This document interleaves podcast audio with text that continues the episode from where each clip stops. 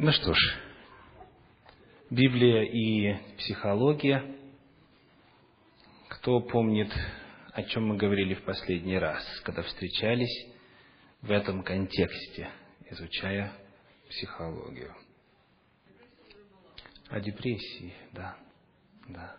Две недели назад речь шла о депрессии, о том, что говорит Библия об этом – и каким образом преодолевать депрессию.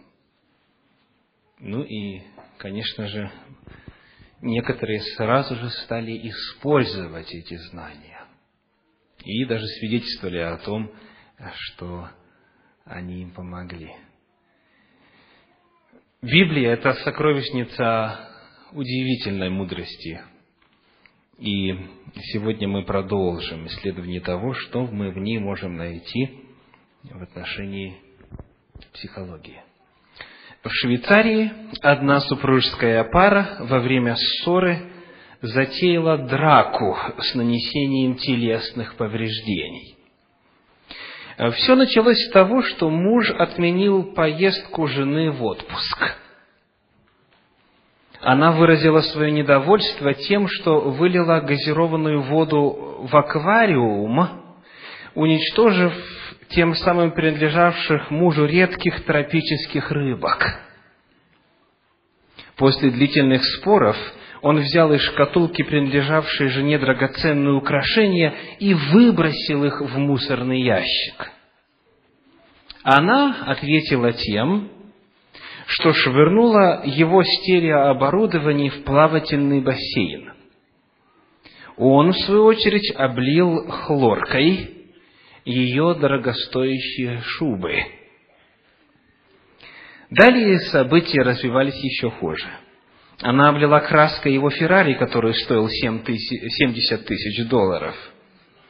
Он пробил дыру в оригинальной картине Пикассо, стоившей 180 тысяч долларов.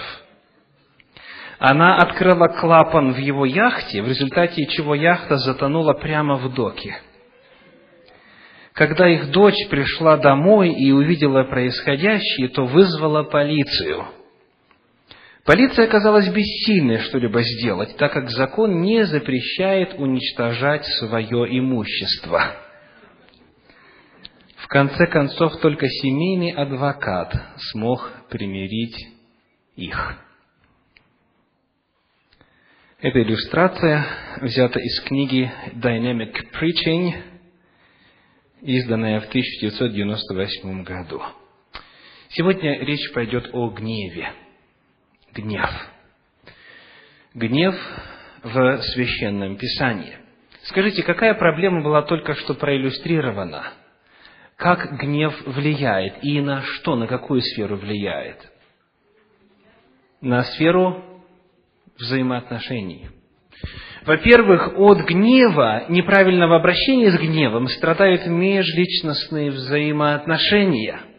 Взаимоотношения мужей с женами, братьев с сестрами и так далее, и так далее.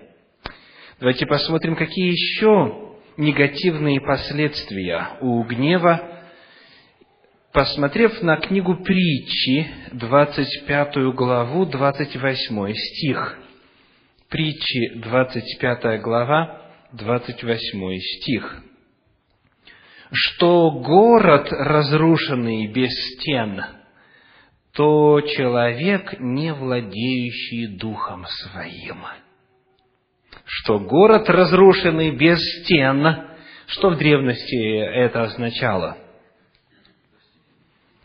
беззащитность, то есть город обречен, то человек, не владеющий духом своим. То есть человеческое сознание здесь представлено как город, защищенный стенами. И если он не владеет собой, не владеет своим духом, то тогда он не защищен, его внутренний мир не защищен. То есть это внутриличностные проблемы и потери.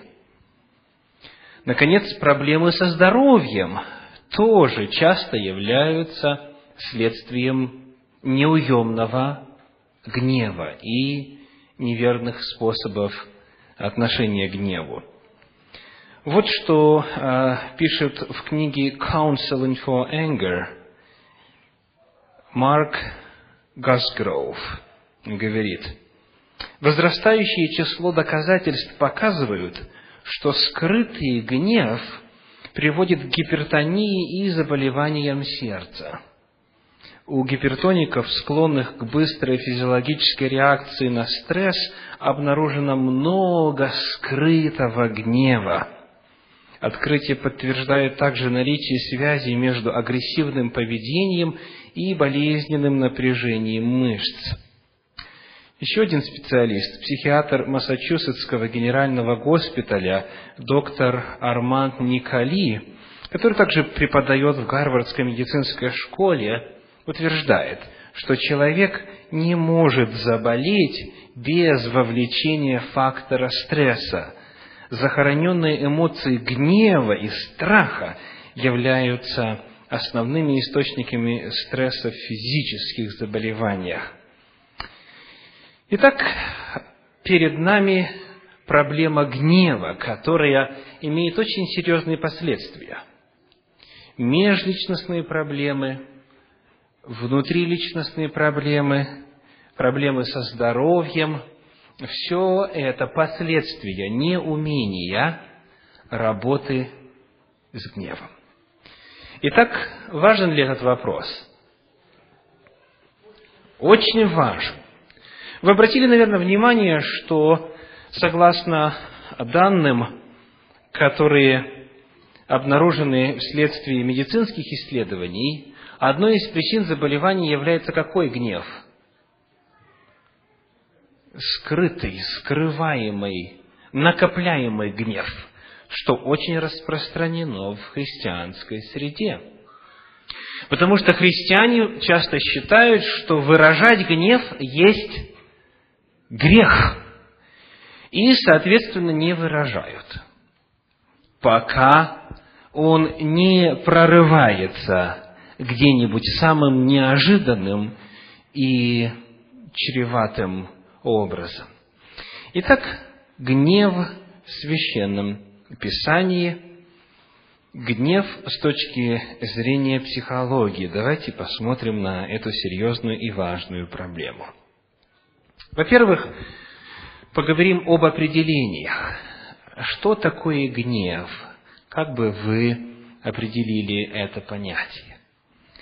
Обратимся к новому словарю русского языка.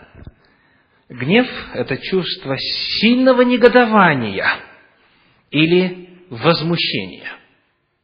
Сильного негодования или возмущения, состояние крайнего раздражения или недовольства чем-либо или кем-либо.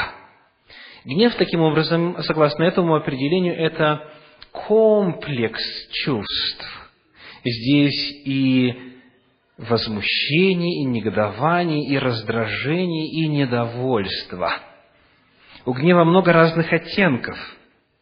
Здесь также очень важно, когда мы говорим об определении гнева, прояснить разницу между гневом как эмоцией и гневом как чувством. Потому что исследуя Священное Писание, мы находим терминологическую разницу в описании двух этих явлений. Итак, гнев как эмоция. Что такое эмоция? Скажите, как бы вы определили эмоцию? Я слышу слово реакция. Что еще? Эмоция. Эмоция когда при помощи лицевых мышц человек выражает неудовольствие. Хорошо. А скажите, в чем разница между эмоцией и чувством? Давайте посмотрим в словари, в энциклопедии. Большая советская энциклопедия говорит о том, что эмоция от французского, которая в свою очередь от латинского «эmoveo» – «потрясаю, волную», это субъективная реакция человека и животного на воздействие внутренних и внешних раздражителей. Эмоции отражают в форме непосредственного переживания значимость явлений и ситуаций. Э, хочу немножечко остановиться на этом определении, обратив ваше внимание на фразу «непосредственные переживания».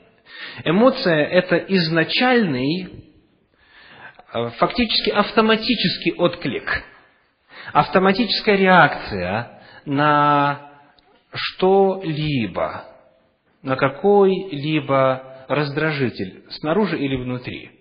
То есть эмоция – это по определению неосознанная реакция. Ну, вот скажите, вы, допустим, уронили во время приготовления борща, уронили нож а, острием вниз себе на ступню. Какая реакция? М? То есть, смотря какая обувь была. То есть вы успели подумать, пока, за время, пока нож выскользнул из руки и до времени, пока он приземлился на вашей ступне? Нет. Успели подумать? Ох, какие у нас специалисты в зале. Да, конечно, у всех интеллектуальный коэффициент разный и скорость мышления, но шансы весьма малы. Как говорят, в науке стремятся к нулю. Вот эта эмоция, то есть то, что вы делаете вот в первый же момент, кто-то кричит, кто-то ругательство извергает, кто-то зубы сжимает и так далее. А, по-разному эти эмоции передаются. Это то, что человек делает еще не успев осмыслить. Вот это первичная, изначальная, автоматическая реакция. Это эмоция. Так вот, гнев как эмоция – это то, что в Священном Писании Нового Завета описывается термином «фумос». «Фумос». И это именно такая вспышка гнева – это напряженные чувства, которое фактически идет в обход мозга человека. В том смысле, даже это не в обход, а еще не успел дойти до мозга в плане осмысливания. Конечно же, любая реакция на уровне нервной системы проходит через мозг, но речь здесь идет о том, что это именно неосмысленная, неосознанная реакция. Чувство же в отличие от эмоции, согласно новому словарю русского языка, это состояние, в котором человек способен сознавать окружающее, владеть своими душевными и физическими способностями. И, во-вторых, чувство – это способность деятельно переживать что-либо, откликаться на жизненные впечатления, сочувствовать чему-либо и так далее. То есть обратите внимание на то, что это уже вторая ступень. Вот нож вонзился острием в ногу или там в палец, куда придется. Человек чувствует боль, и первая очень взрывная реакция неосознанная. Вопрос, что делает он через полминуты? Вот здесь уже подумать можно. Вот здесь уже эта первичная эмоция, она пропускается через сознание человека. И что он говорит? Он говорит, сколько раз я просила мужа отрубить эти острые концы у ножей, потому что вечно выскальзывает, и у меня ног скоро не останется. Если бы они были закругленными, то не было бы никаких проблем. Или же человек начинает себя ругать. Ну вот какой я растяпа. Ну почему это так происходит? Разные-разные могут быть реакции. Вот эти реакции уже какие? Осознанные. Человек подумал, ага, кого бы найти виноватым?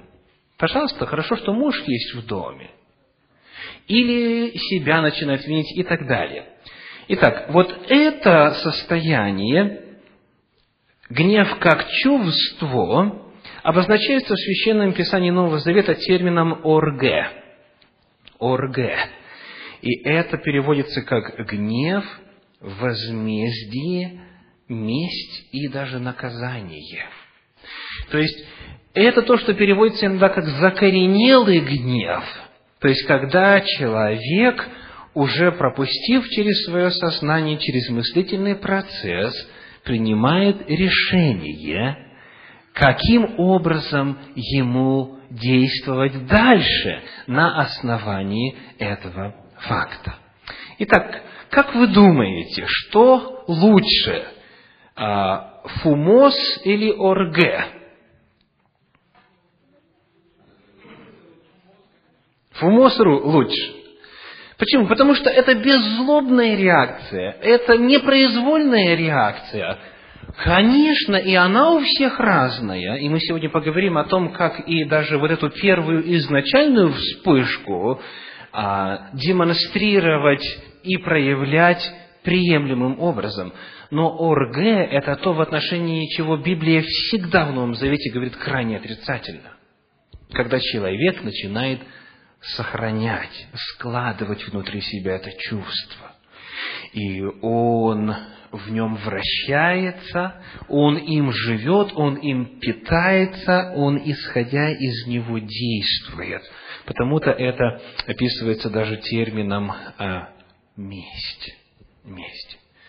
Как следствие гнева и раздражения. Итак, в первую очередь, конечно же, мы с вами властны над гневом как чувством, правда? Над гневом как осознанной реакцией.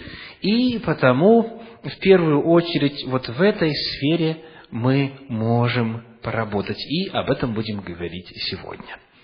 Итак, отношение Библии к гневу.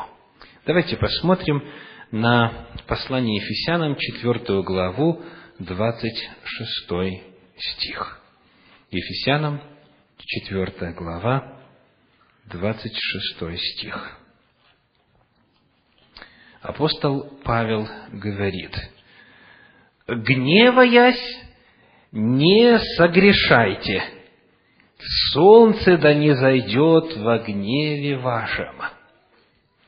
Гневаясь, не согрешайте. Как по-вашему, он допускает гнев или нет? Допускает.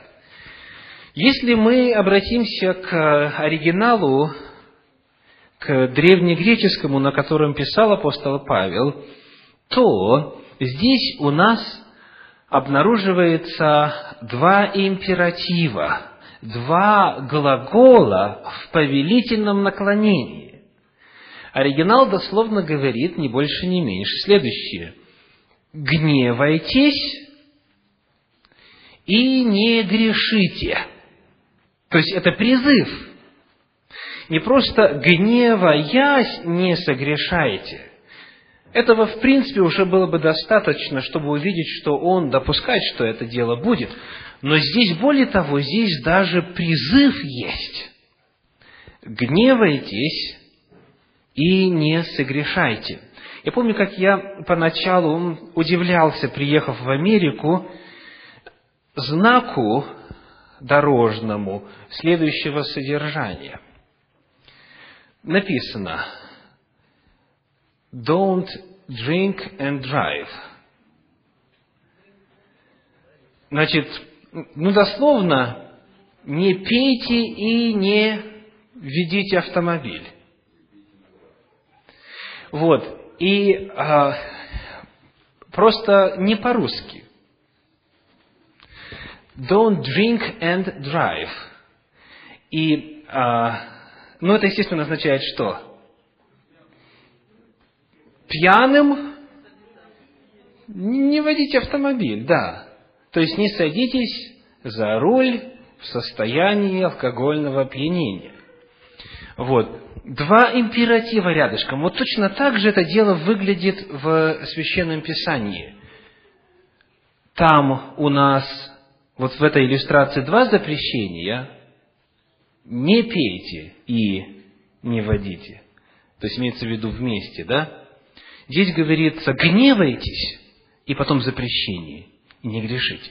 Так вот, гнев не только позволительная, вернее, давайте даже по-другому скажу, гнев не только допустимая реакция, но и предписанная реакция. Библия заповедует нам гневаться. И это, конечно же, не единственный пример в Священном Писании. Гневайтесь, говорит апостол Павел здесь. Гнев дан человеку для очень важных целей. Давайте посмотрим, для каких целей использовал гнев Иисус Христос.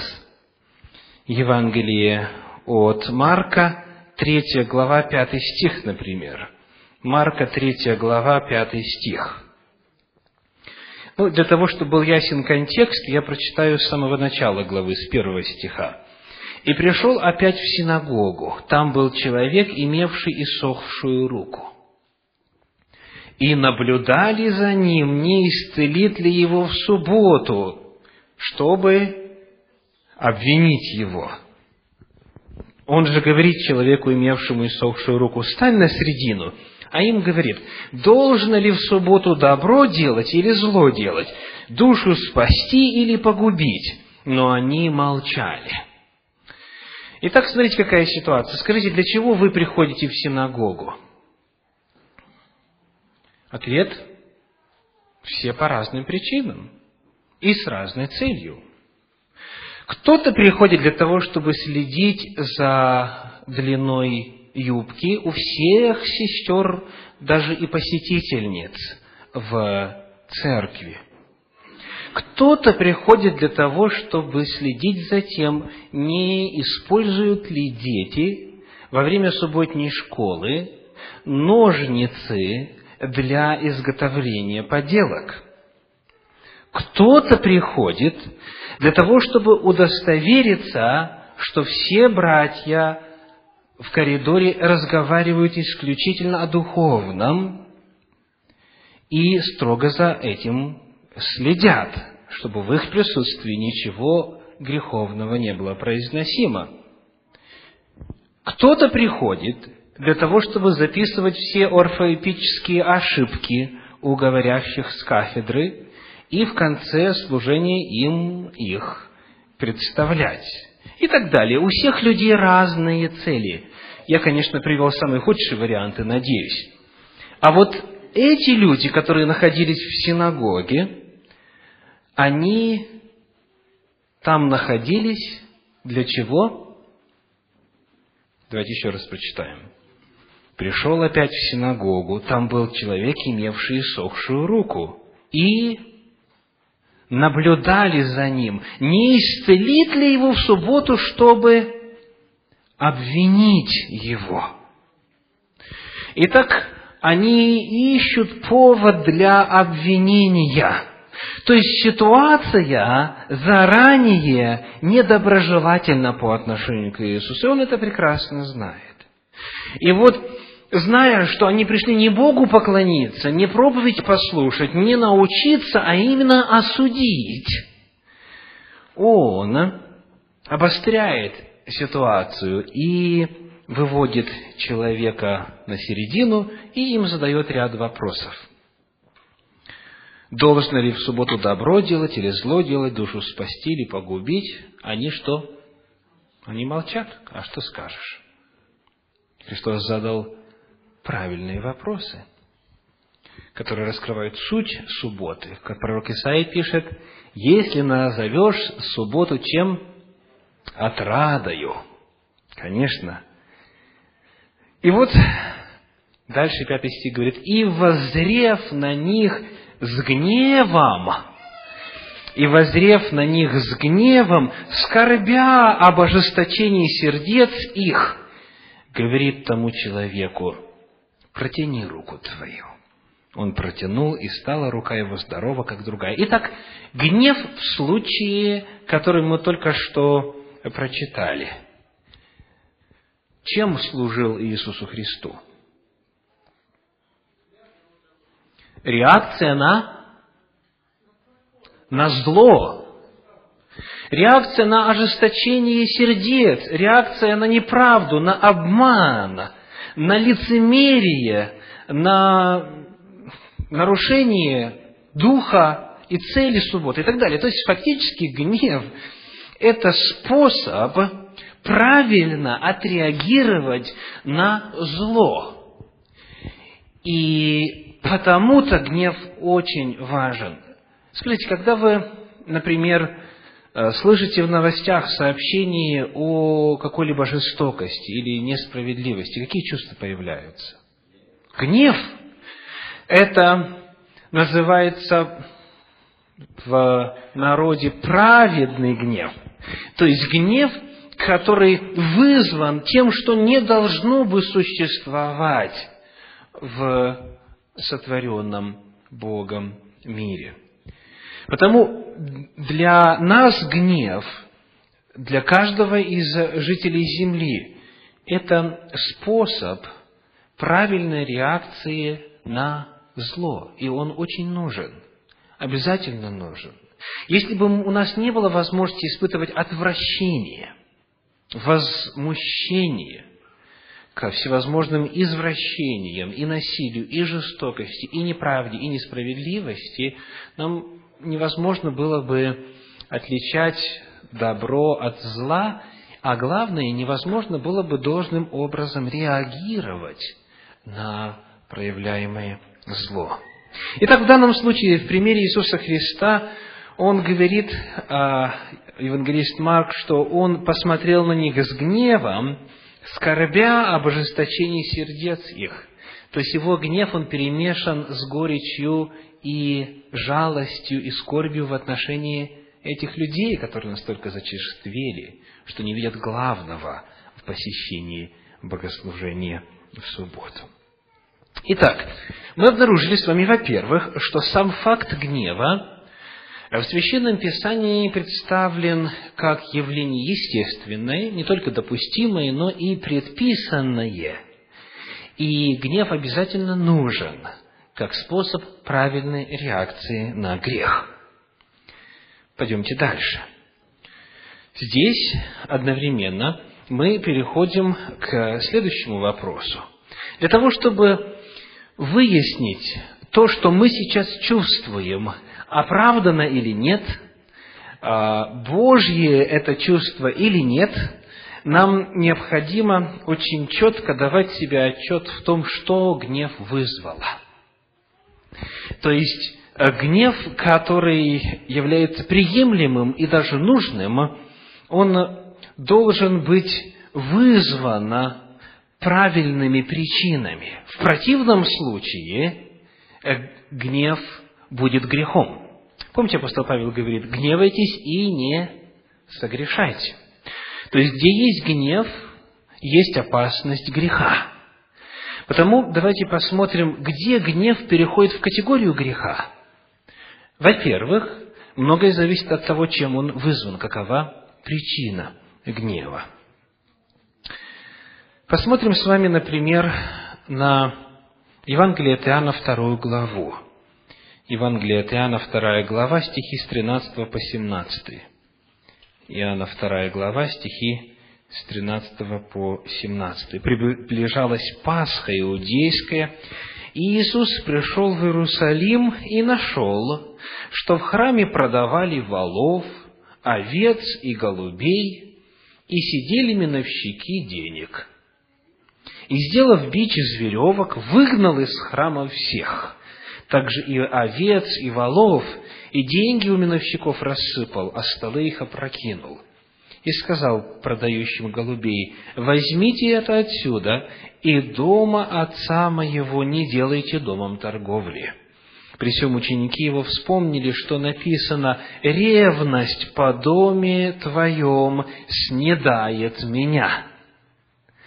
Итак, Иисус Христос был возмущен тем, что в храме происходило то, о чем мы только что прочитали. И его реакция была в полном соответствии с древним пророчеством о том, что именно так Мессия себя будет вести. Была ли здесь оправдана причина гнева? Конечно. Конечно. Ну, тем более, если мы вспомним, кто такой Иисус Христос по своей природе. Это тот, кто дал Моисею на горе чертеж и полное описание и устройства, и предметов, и служения во святилище. Это тот, который сказал, вот так должно быть в храме.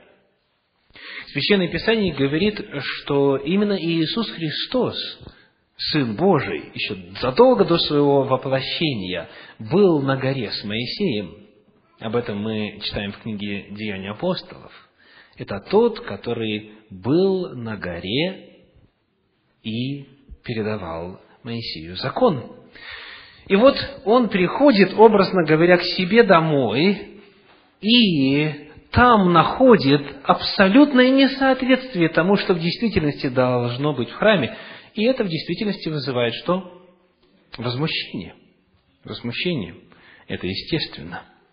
Как и в случае, который мы рассмотрели чуть раньше, когда в синагоге его надеялись обвинить за исцеление, за то, что он фактически соблюдал повеление о субботе.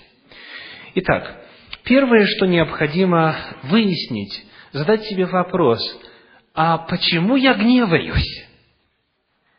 То есть, есть ли обоснованная, праведная причина моего гнева? Почему я нахожусь в состоянии гнева? И если наш гнев в действительности вызван нарушением воли Божьей, следовательно, это праведный гнев. То есть, по крайней мере, в одном вопросе мы свободны от греха. Но пойдем дальше. Каким еще условиям должен гнев соответствовать, чтобы не быть грехом? Посмотрим на один пример из Ветхого Завета, на книгу Бытие, 34 главу. Книга Бытие, 34 глава, первые семь стихов. Бытие, 34 глава, первые семь стихов. Дина, дочь Лии, которую она родила Иакову, вышла посмотреть на дочерей земли той.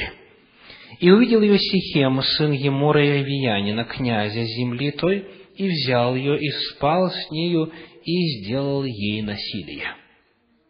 Как бы вы отреагировали на такое сообщение? Возмущение, гнев, естественно. То есть он ее изнасиловал, благо дальше говорится в третьем стихе, и прилепилась душа его к Дине, дочери Иакова, и он полюбил девицу и говорил по сердцу. И затем он предлагает жениться на ней. И вот что происходит дальше. Седьмой стих. «Сыновья же Иакова пришли с поля, и когда услышали, то огорчились мужи те и воспылали гневом, потому что бесчестие сделал он Израилю, переспав с дочерью Иакова, а так не надлежало делать. Э, кто напомнит, почему так не надлежало делать? Ну, конечно. В начале помолвка, потом женитьба, потом интимная жизнь. Вопрос Библии описан очень понятно ясно. Итак, это бесчестие. И они воспылали гневом. Но кто помнит, что дальше происходит в этой главе?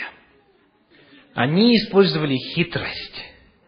И сказали, если вы весь мужский пол обрежетесь, то тогда мы согласимся на этот брак и будем родниться друг с другом, и все у нас будет хорошо. И вот когда они на это согласились, то, как говорит Священное Писание дальше, 24 стих, «И послушались Емора и Сихема, сына его, все выходящие из ворот города его, и обрезан был весь мужеский пол, все выходящие из ворот города его».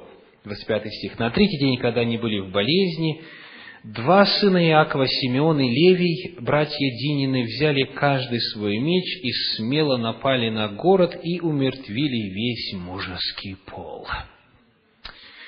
Итак, Причина гнева праведная? Праведная. Возмущение оправдано? Оправдано. Но вот то, как они выражают свой гнев, и то, что они делают, будучи движимы гневом, вот как охарактеризовано в Священном Писании чуть далее. Бытие 49 глава, стихи с 5 по 7. Бытие 49 глава, стихи с 5 по 7. Симеон и Левий, братья, орудия жестокости мечи их. В совет их да не внедет душа моя, и к собранию их да не приобщится слава моя, ибо они во гневе своем убили мужа, и по прихоти своей перерезали жилы тельца. Проклят гнев их, ибо жесток, и ярость их, ибо свирепа. Разделю их в Иакове и рассею их в Израиле. Итак, гнев может зародиться как созидательное, правильное явление, праведный гнев. Но если выражение его идет путем нарушения воли Божией, то тогда это становится грехом. Проклят гнев их, ибо жесток, и ярость их, ибо свирепа. Они поступили неправильно, неправедно, жестоко и так далее. И потому мы переходим теперь ко второму вопросу в исследовании этой темы.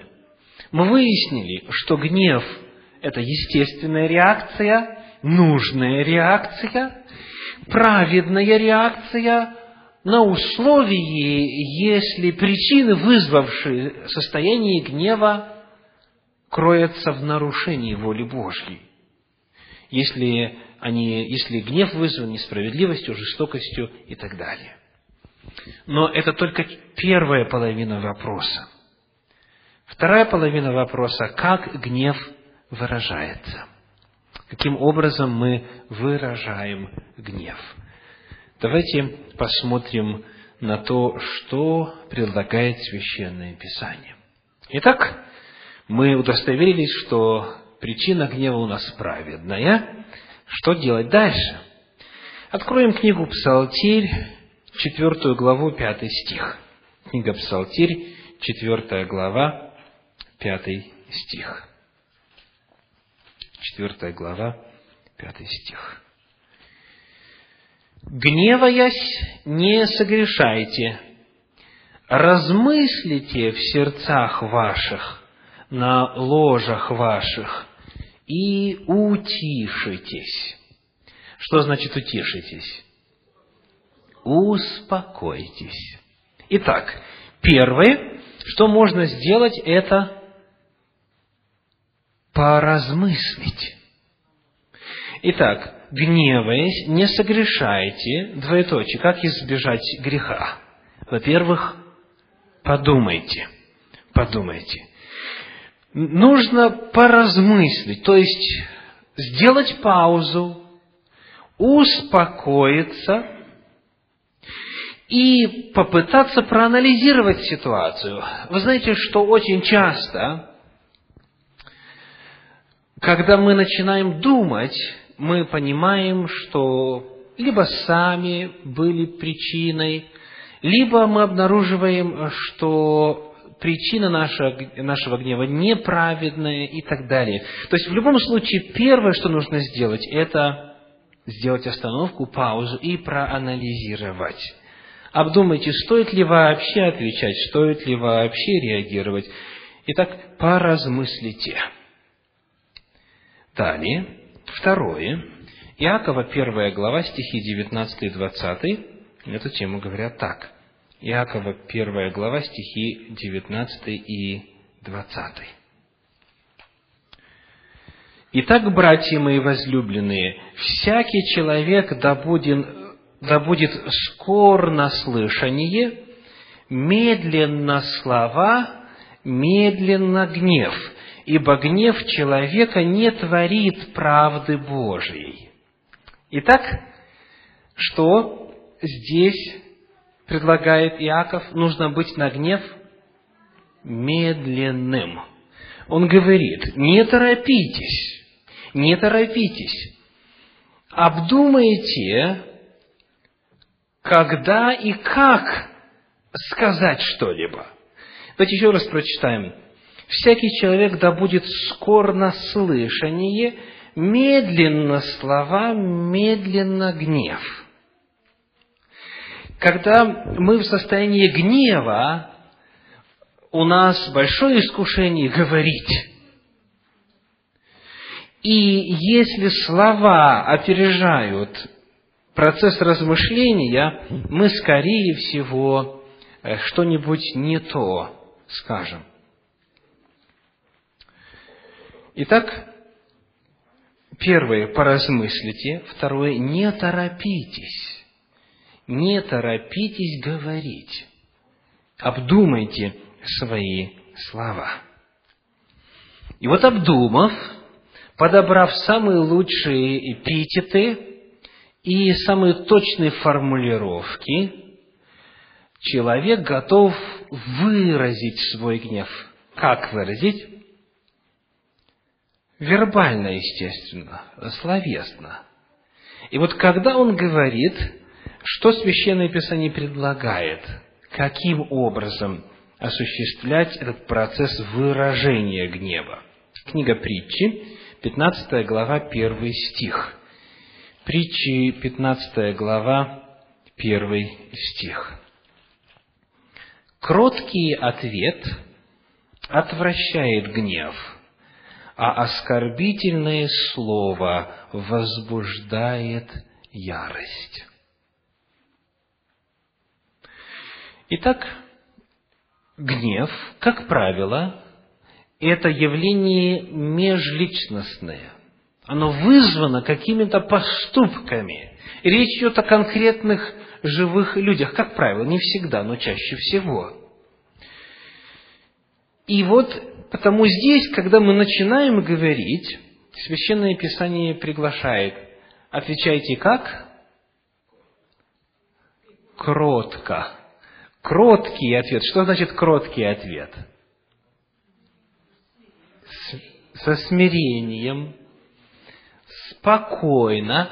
Э, слово «кротко» в русском языке очень интересно. Есть глагол «укрощать», да? Что это означает? Усмирять. То есть, человек, проведя над собой внутреннюю работу, он отвечает очень... Как? Очень сдержанно, очень кротко, очень спокойно. А противопоставление оскорбительное слово возбуждает ярость. Естественно, если мы выражаем какие-то оскорбления, то ничего кроме защитной реакции ожидать невозможно. Итак, первое, когда мы выражаем, пусть это будет спокойно, взвешенно и Кротко, говорит Священное Писание, без оскорблений.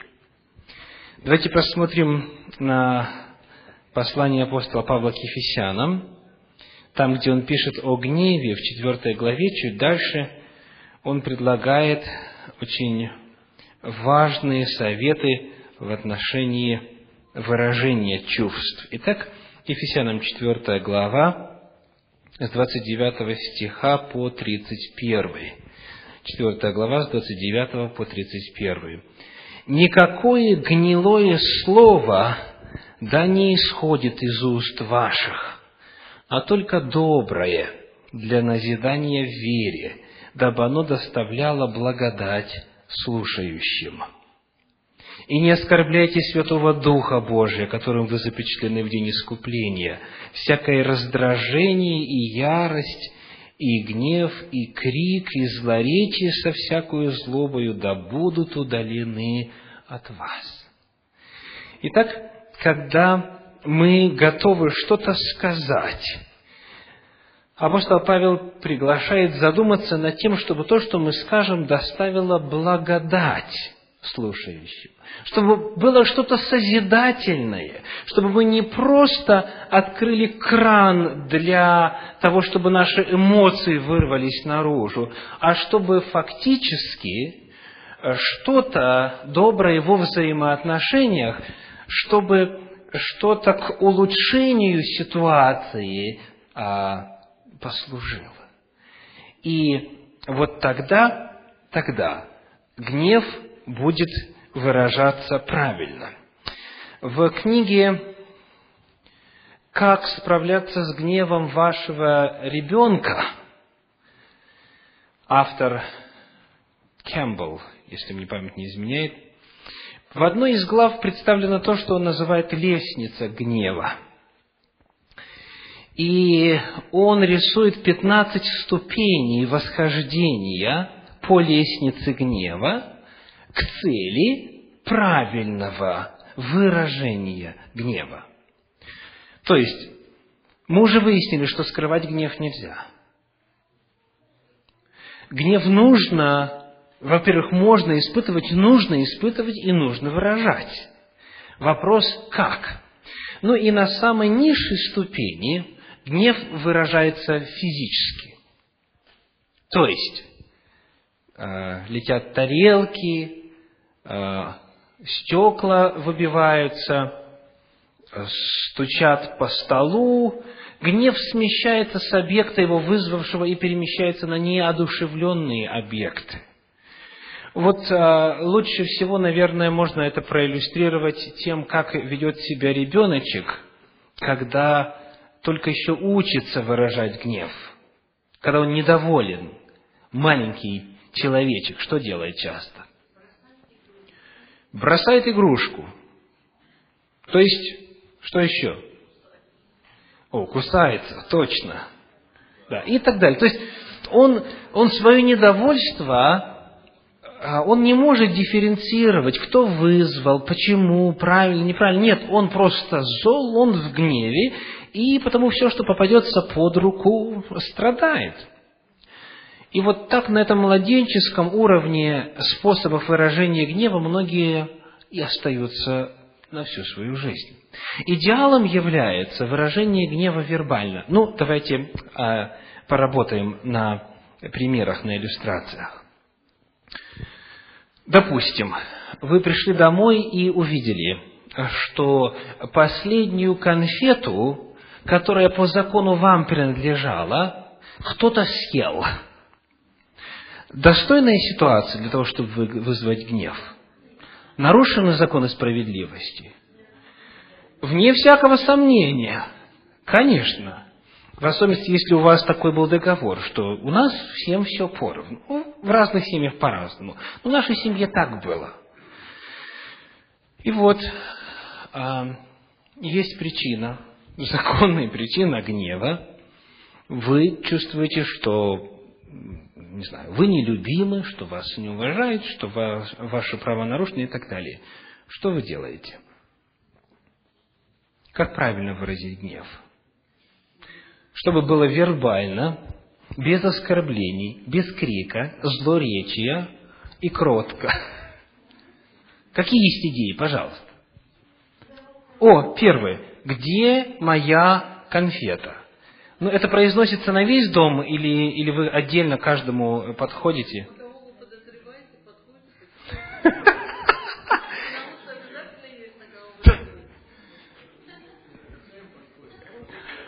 То есть вы заранее приблизительно знаете, кто у нас сладкоежка, конечно. Угу. Хорошо, подходите и говорите что? О, что, это же обвинение. Я думаю, а, Давайте чуть-чуть уточним. Это хороший подход. Я думаю, что ты съел мою конфету, а... Подождите, как правильнее, как лучше? Это хорошо, но можно лучше.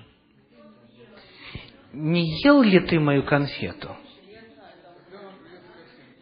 Не ел ли ты мою конфету? А чтобы, чтобы заручиться справедливым и правдивым ответом, нужно перед этим прибавить что? перед Господом, Творцом неба и земли. Заклинаю тебя. Да? Как апостол Павел говорил, не ел ли ты мою конфету?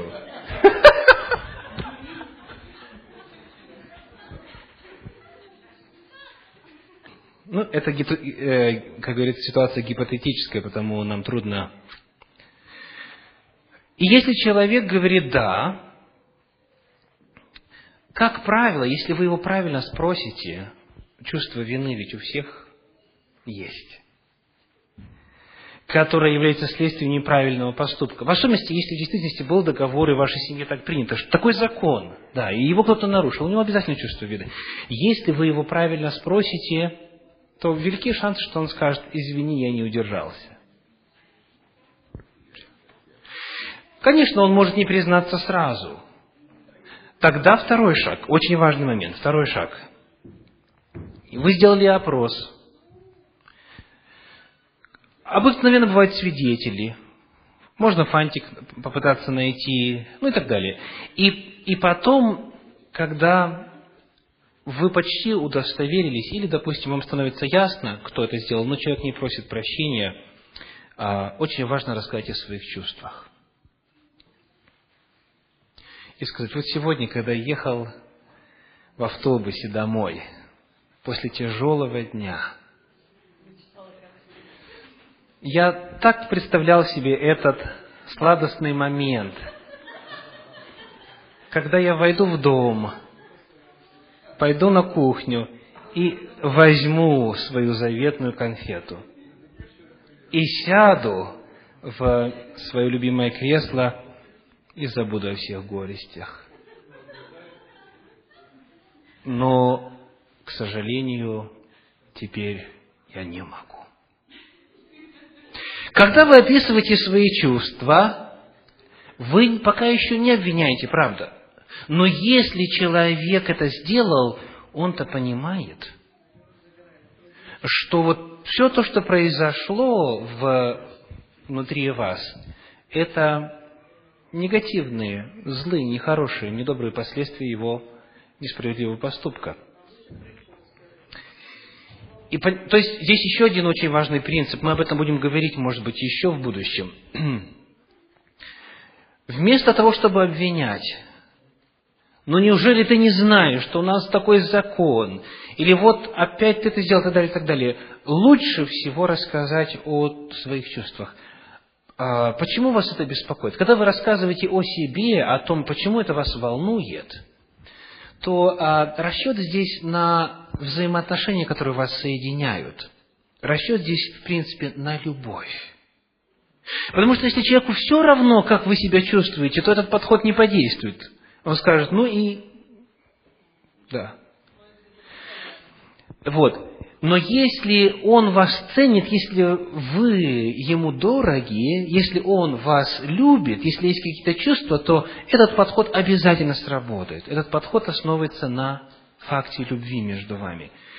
И чего бы это ни касалось, вместо того, чтобы обвинять, лучше просто описать. Описать. Христос.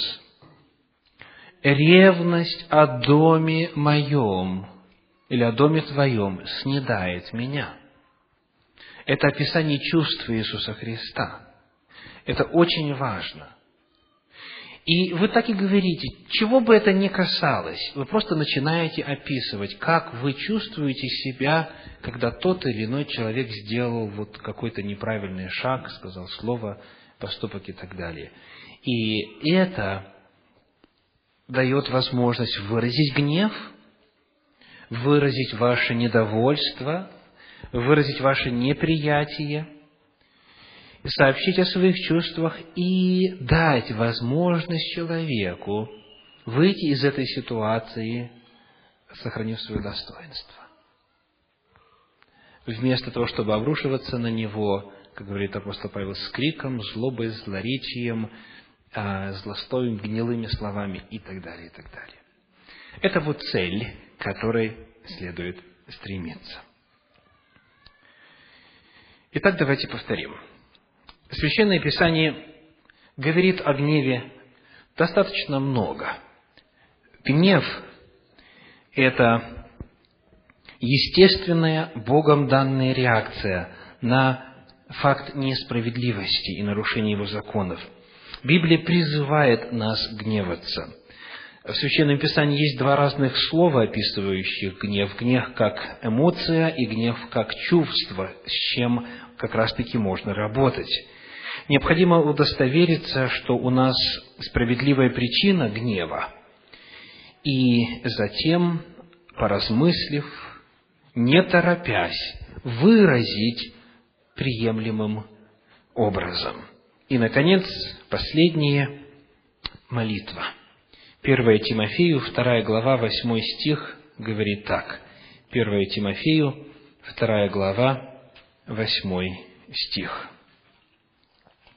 2 глава, 8 стих. «Итак, желаю, чтобы на всяком месте произносили молитвы мужи, воздевая чистые руки без гнева и сомнения. Молитва должна произноситься без гнева.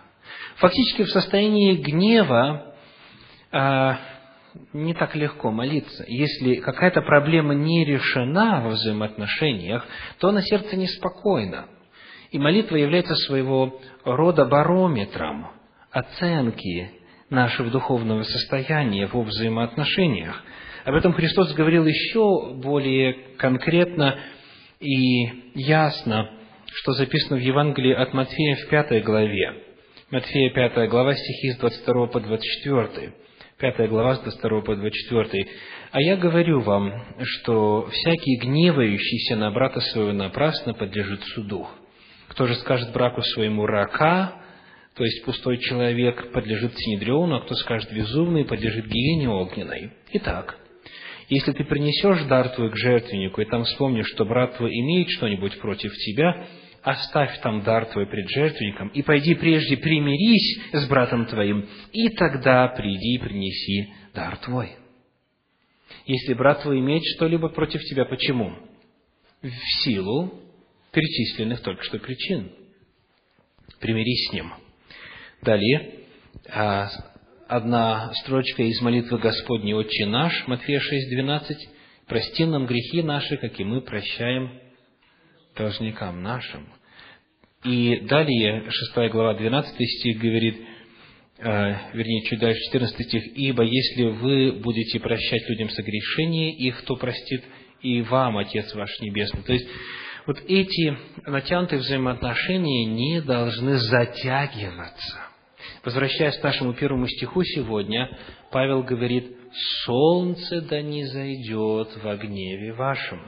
То есть не нужно э, затягивать вот это состояние недовольства. Да, нужно дать какой-то промежуток времени, чтобы обдумать, взвесить, поразмыслить и так далее.